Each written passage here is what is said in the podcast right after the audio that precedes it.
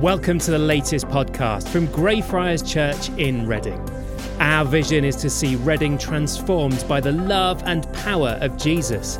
You can find out more on our website, greyfriars.org.uk. Enjoy.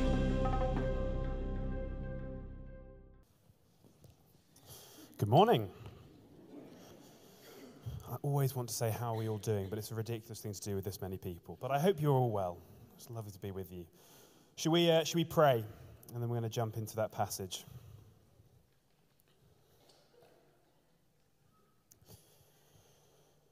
Well, Lord God, we, we want to thank you again for calling us as your people, gathering us in a family, and speaking to us by your Spirit through your word. And God, we want to pray that in this time we have together now, you would uh, speak to us and shape us to look more like Jesus. And we ask this in his name.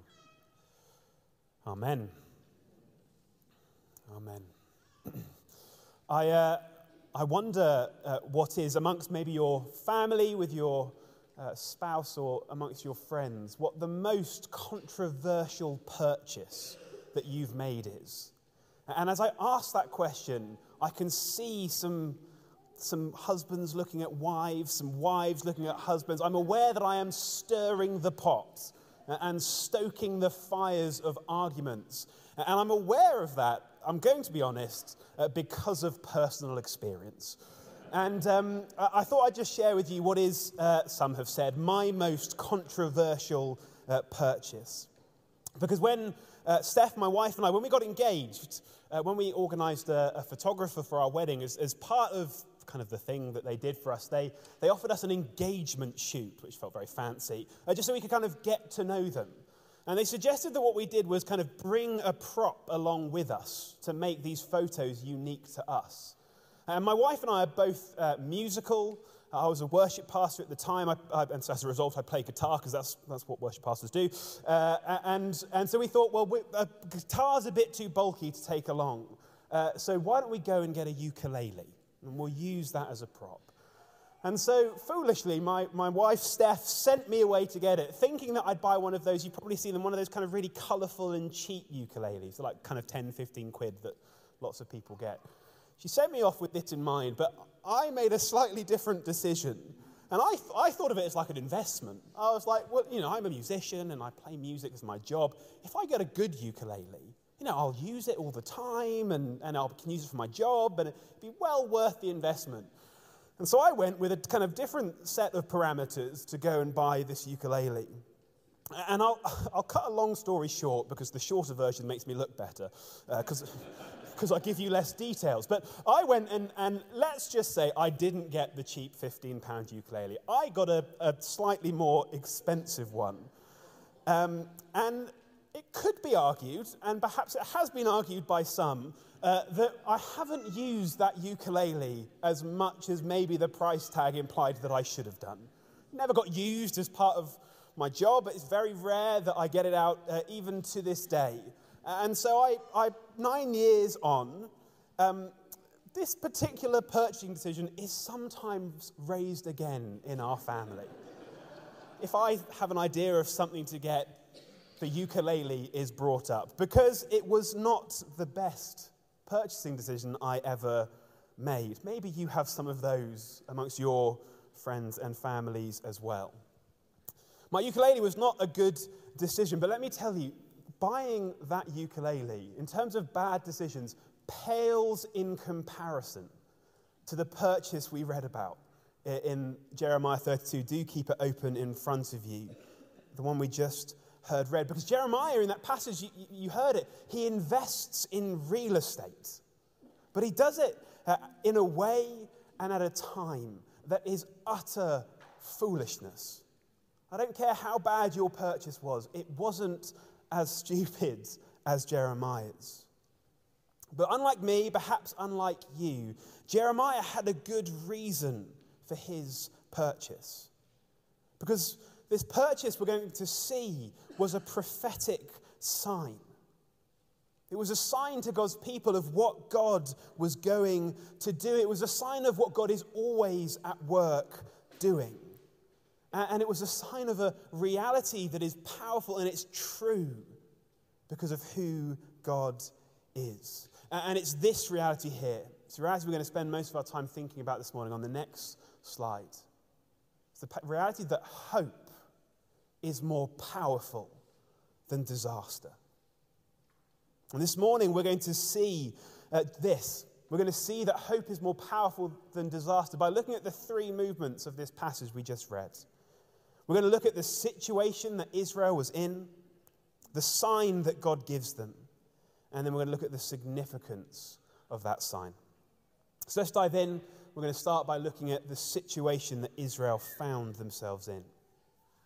The uh, events that are described at the beginning of the passage uh, took place in 588 BC.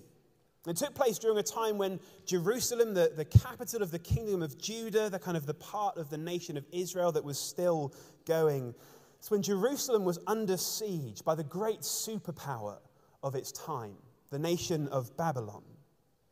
And to be honest, things were looking and things were utterly hopeless. Israel's defeat was certain.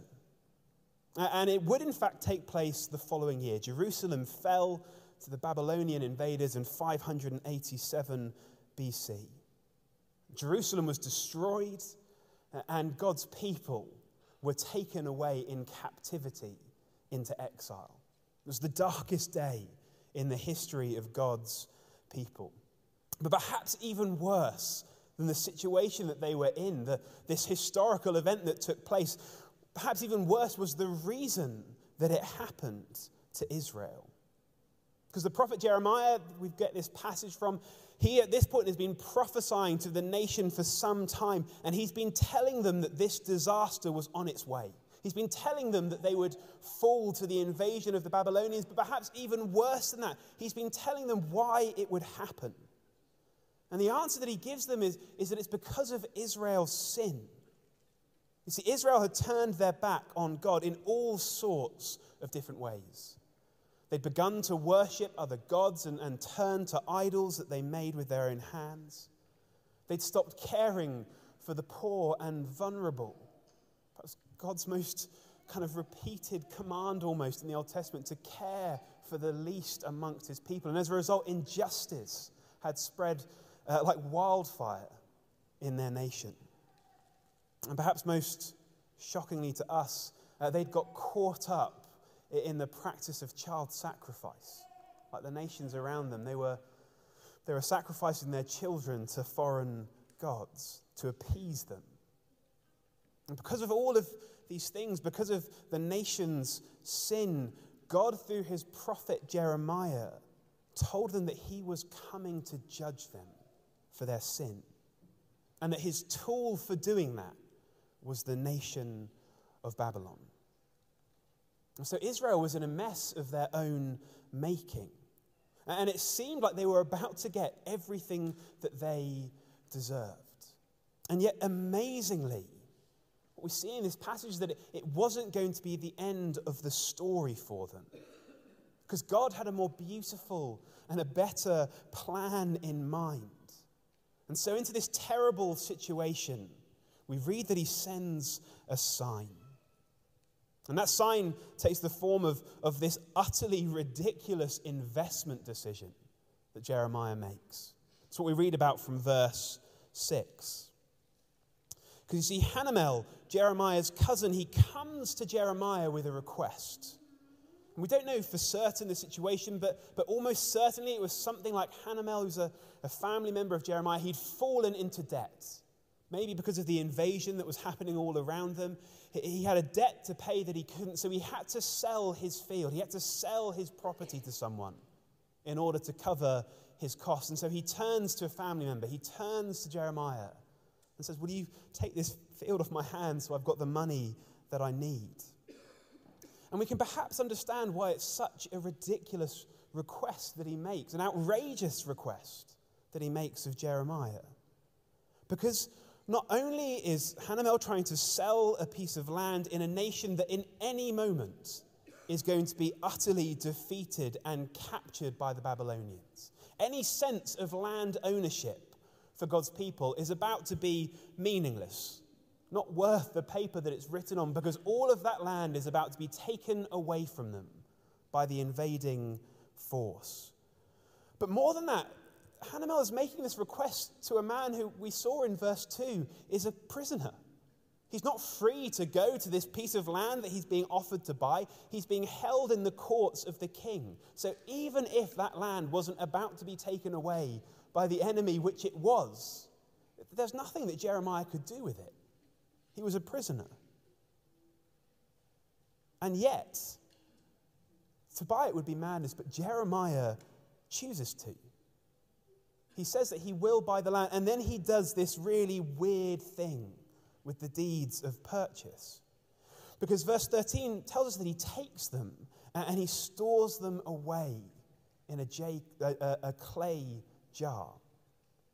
Now, clay jars were kind of like the cloud based backup system of 588 BC. It's like the, the, the deposit box in the bank uh, of ancient Israel. And they would have looked something like this. I've got a picture of them on the screen. Uh, these are um, the, the clay jars, or very similar to the ones that, if you've heard of them, the Dead Sea Scrolls were found in.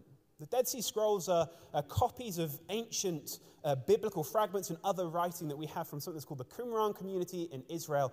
Uh, and they contained fragments of the Bible, the ones that we have in front of us, where we get our earliest manuscripts, some of which are 2,300 years old. Clay jars are a really good way, if you're in ancient Israel, of storing documents that you want to last for a really long time. And so Jeremiah goes and gets himself a clay jar.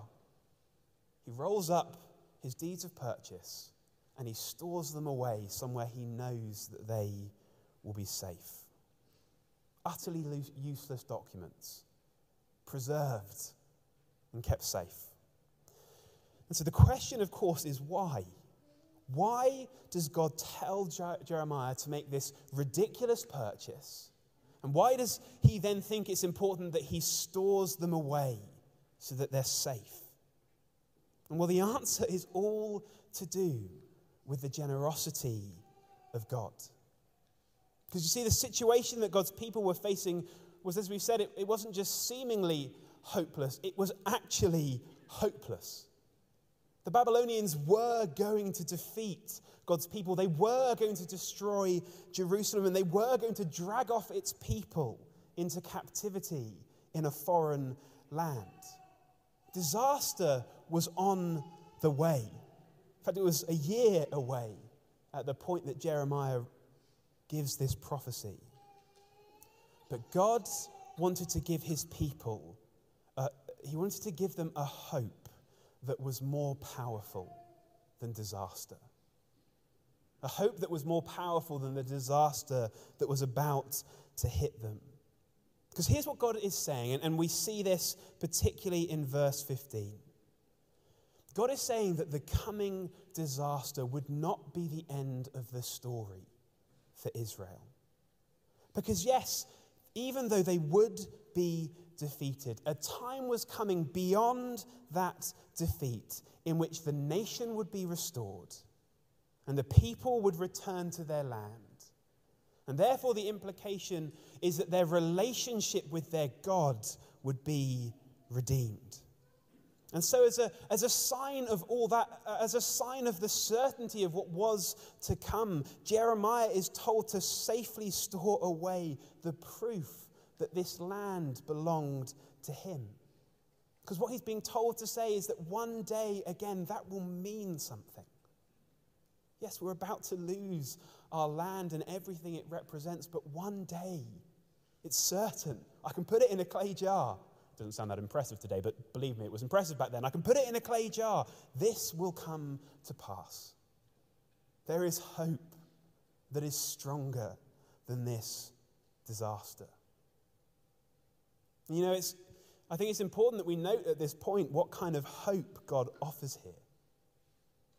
Because it's not the hope perhaps we would want Him to offer. It's not the hope that disaster wouldn't come, because that was still going to happen. And the hope that God offers is, is deeper and more profound than that. Because remember, what's about to happen is a result of Israel's own actions. It's a result of who they'd become and, and what they were doing. And the thing we need to remember about God is that God gives us the dignity of causality. God respects us enough to make it so that our actions actually mean something. That when we do something and things result, we, we actually have an impact on the world, and sometimes that impact isn't good. But God honors us enough to, to allow our actions to mean something.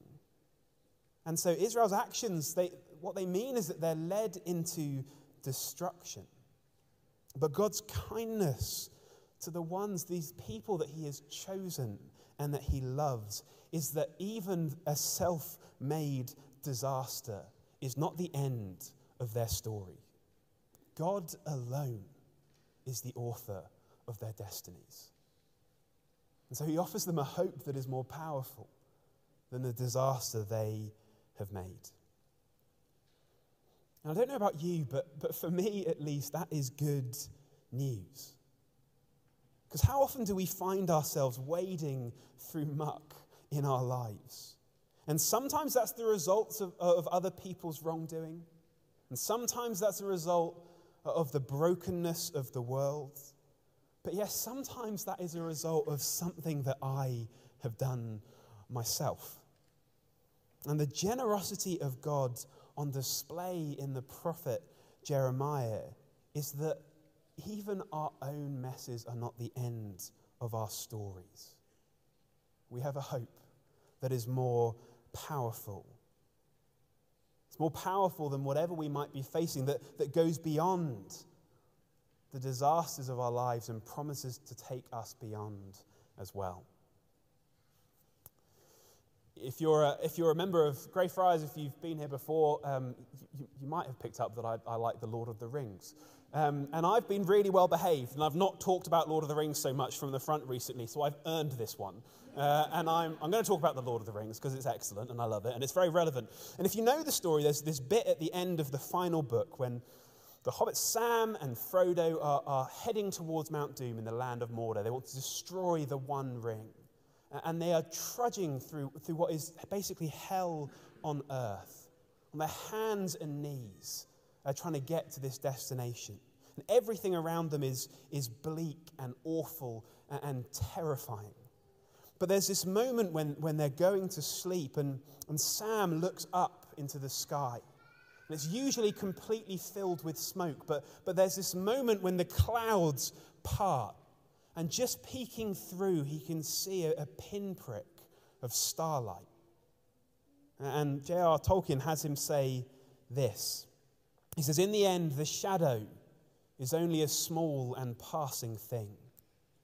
There is light and high beauty forever beyond its reach. And then a little bit later on in the story, when, when spoiler alert, evil has been defeated. And Frodo's there and, and he's kind of seeing all these people he thought were dead are actually alive and everything's kind of, he's made it through. And he asks this question he says, Is everything sad going to come untrue? And you know, I think in the Christian life, when we're crawling through the mud, God offers us a hope that shines through the darkness. And it's a hope of a time that is coming when the answer to the question, is everything sad going to come untrue, is an emphatic yes. Yes, it is. But you know, it's a, it's a hope that's even more significant than a reality about the future that we can hold on to. Because more than that, it's a hope that God offers us that we are held onto by the one who knows our situation and cares for us. Because the story of the Bible, the story of Jesus Christ, God Himself, who comes to live as one of us for us, carrying all our shame and sin to the cross on our behalf and coming through to the other side of death in victory and resurrection life that he holds out to those who repent and believe in him. The story of Jesus Christ is the story of the one who went through the ultimate disaster on our behalf and came out the other side and comes back with hope to lead us through into the life he has won. There's a story I think I've told here once before of, of a man who falls in a hole and he can't get out.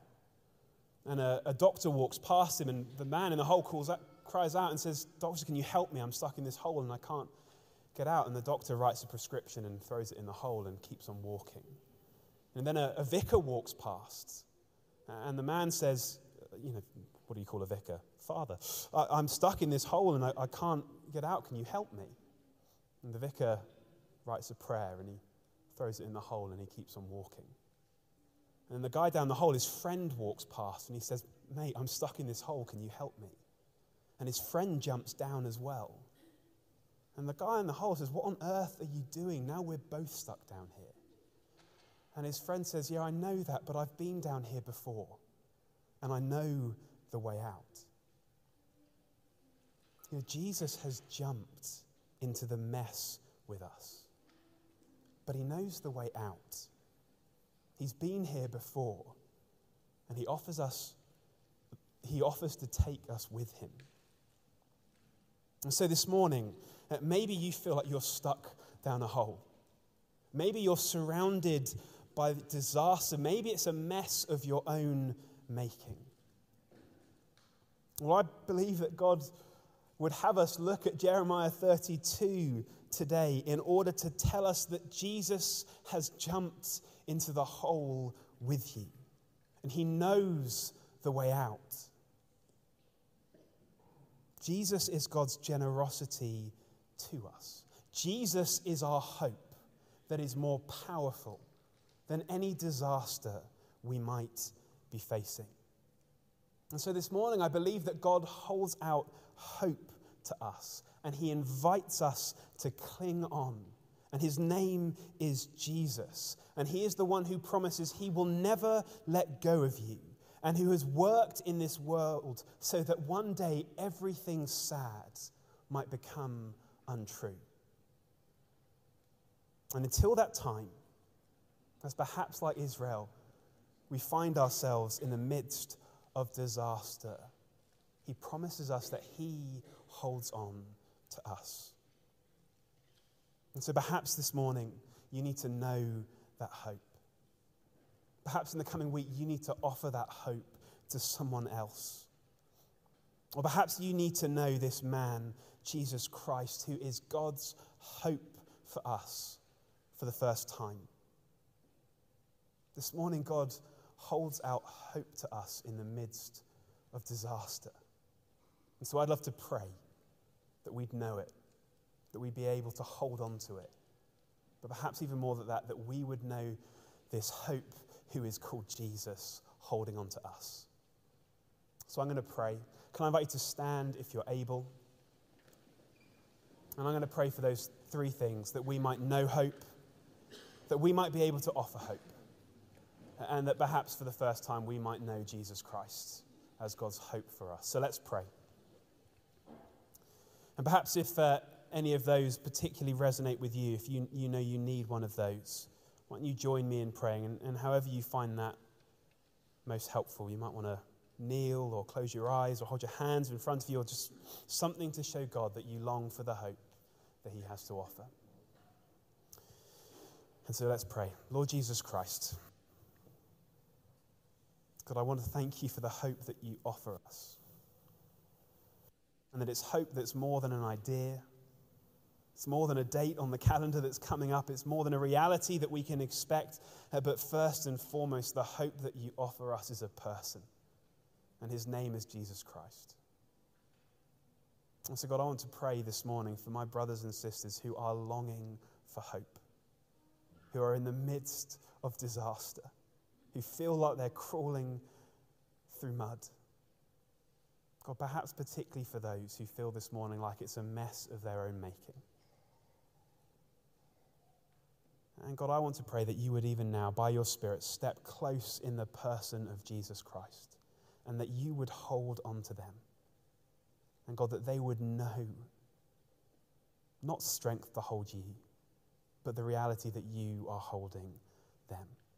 God, for those who need hope in Jesus Christ, I pray now that you would give it to them by your Spirit.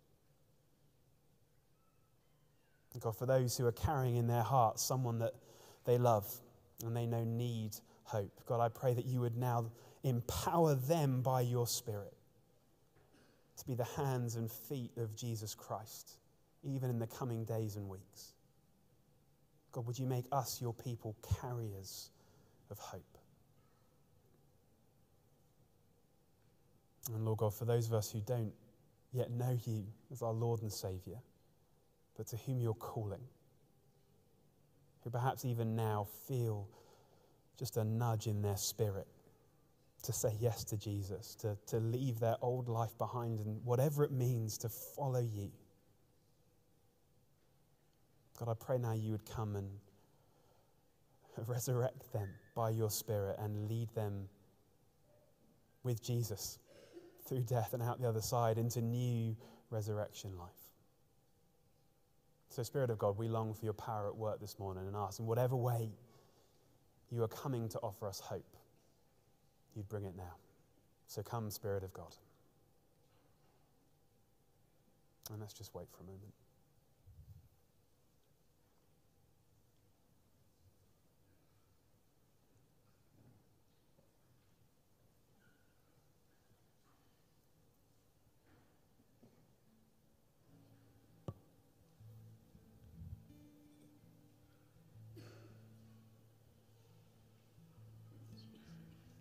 We were praying this morning, I just had a, a particular sense. Uh, I've already said it, but that God wants to impress upon some of us that I just wonder if there are some people here, maybe it's just one of you, but I doubt it, who, who you know you're in the middle of disaster. You're crawling through mud. And the worst thing is, is that you know you're the one who caused it.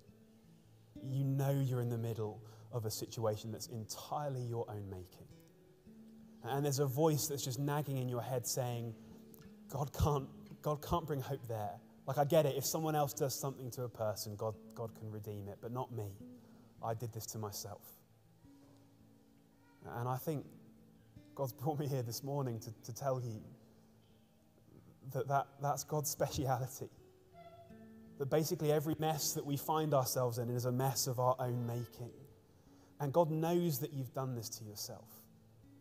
And His word to you now, and hear this his word to you now is that He loves you. He loves you. And He, he wants to forgive you. And He has hope for you. Just through the other side. It Doesn't mean it won't be messy. But Jesus has been through. He knows where you are. And He wants to take you through the other side. And so, God, particularly for those who feel burdened by their own mistakes. I pray now for a sense of your love and your compassion. God, I pray that you would lead them into repentance, but then let them know how fully you forgive them.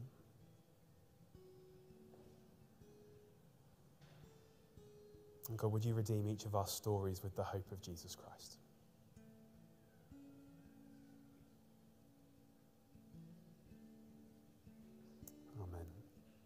Amen. We're going to worship. If you just need to keep on praying, please do. You might want to turn to someone next to you, or maybe a couple of us will just be ready at the back. If you would just long for someone to bless you and pray with you, then, then I'll be at the back, and maybe a few others will. We'd love to pray with you, but otherwise, let's worship the God who takes us through.